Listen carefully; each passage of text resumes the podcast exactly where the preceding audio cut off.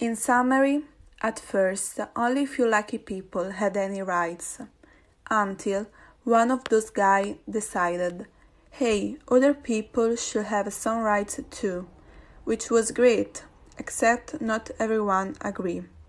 And it only takes a few thousand years of fighting and declaration and more fighting until everyone finally agree that human rights should apply to everyone in their live happily even after.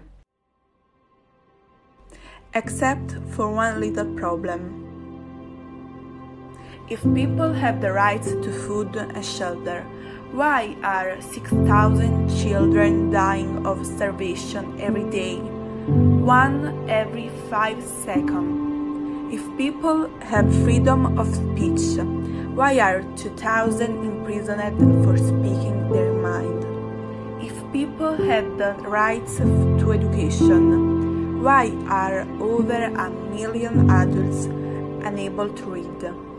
If slavery was truly being abolished, why are 27 million people still enslaved today? More than twice as many as 1800.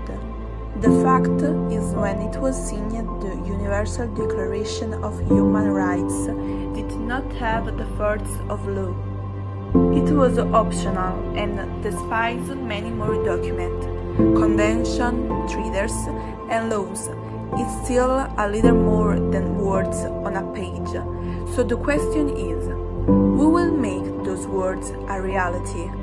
When Dr. King marched for racial equality, he was marching for rights that have been guaranteed by the United Nations for almost two decades, but still he marched.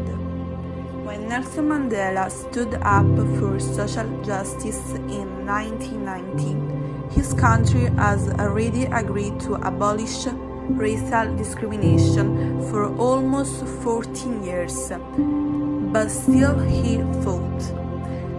Those who fight today against torture, poverty, and discrimination are not superheroes. They are people, kids, mothers, fathers, teachers, free thinking individuals that refuse to be silenced.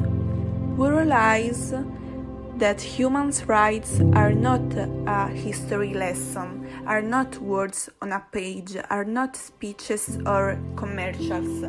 They are the choices we make every day as human beings. They are the responsibility we all share to respect each other, to help each other, and to protect those in need.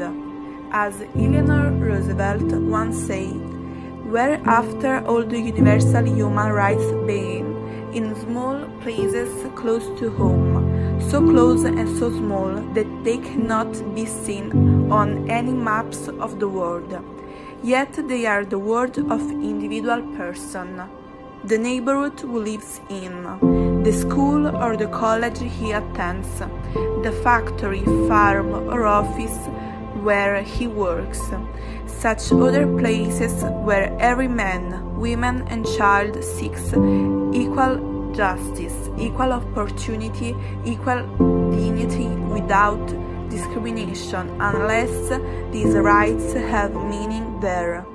They have little meaning anywhere.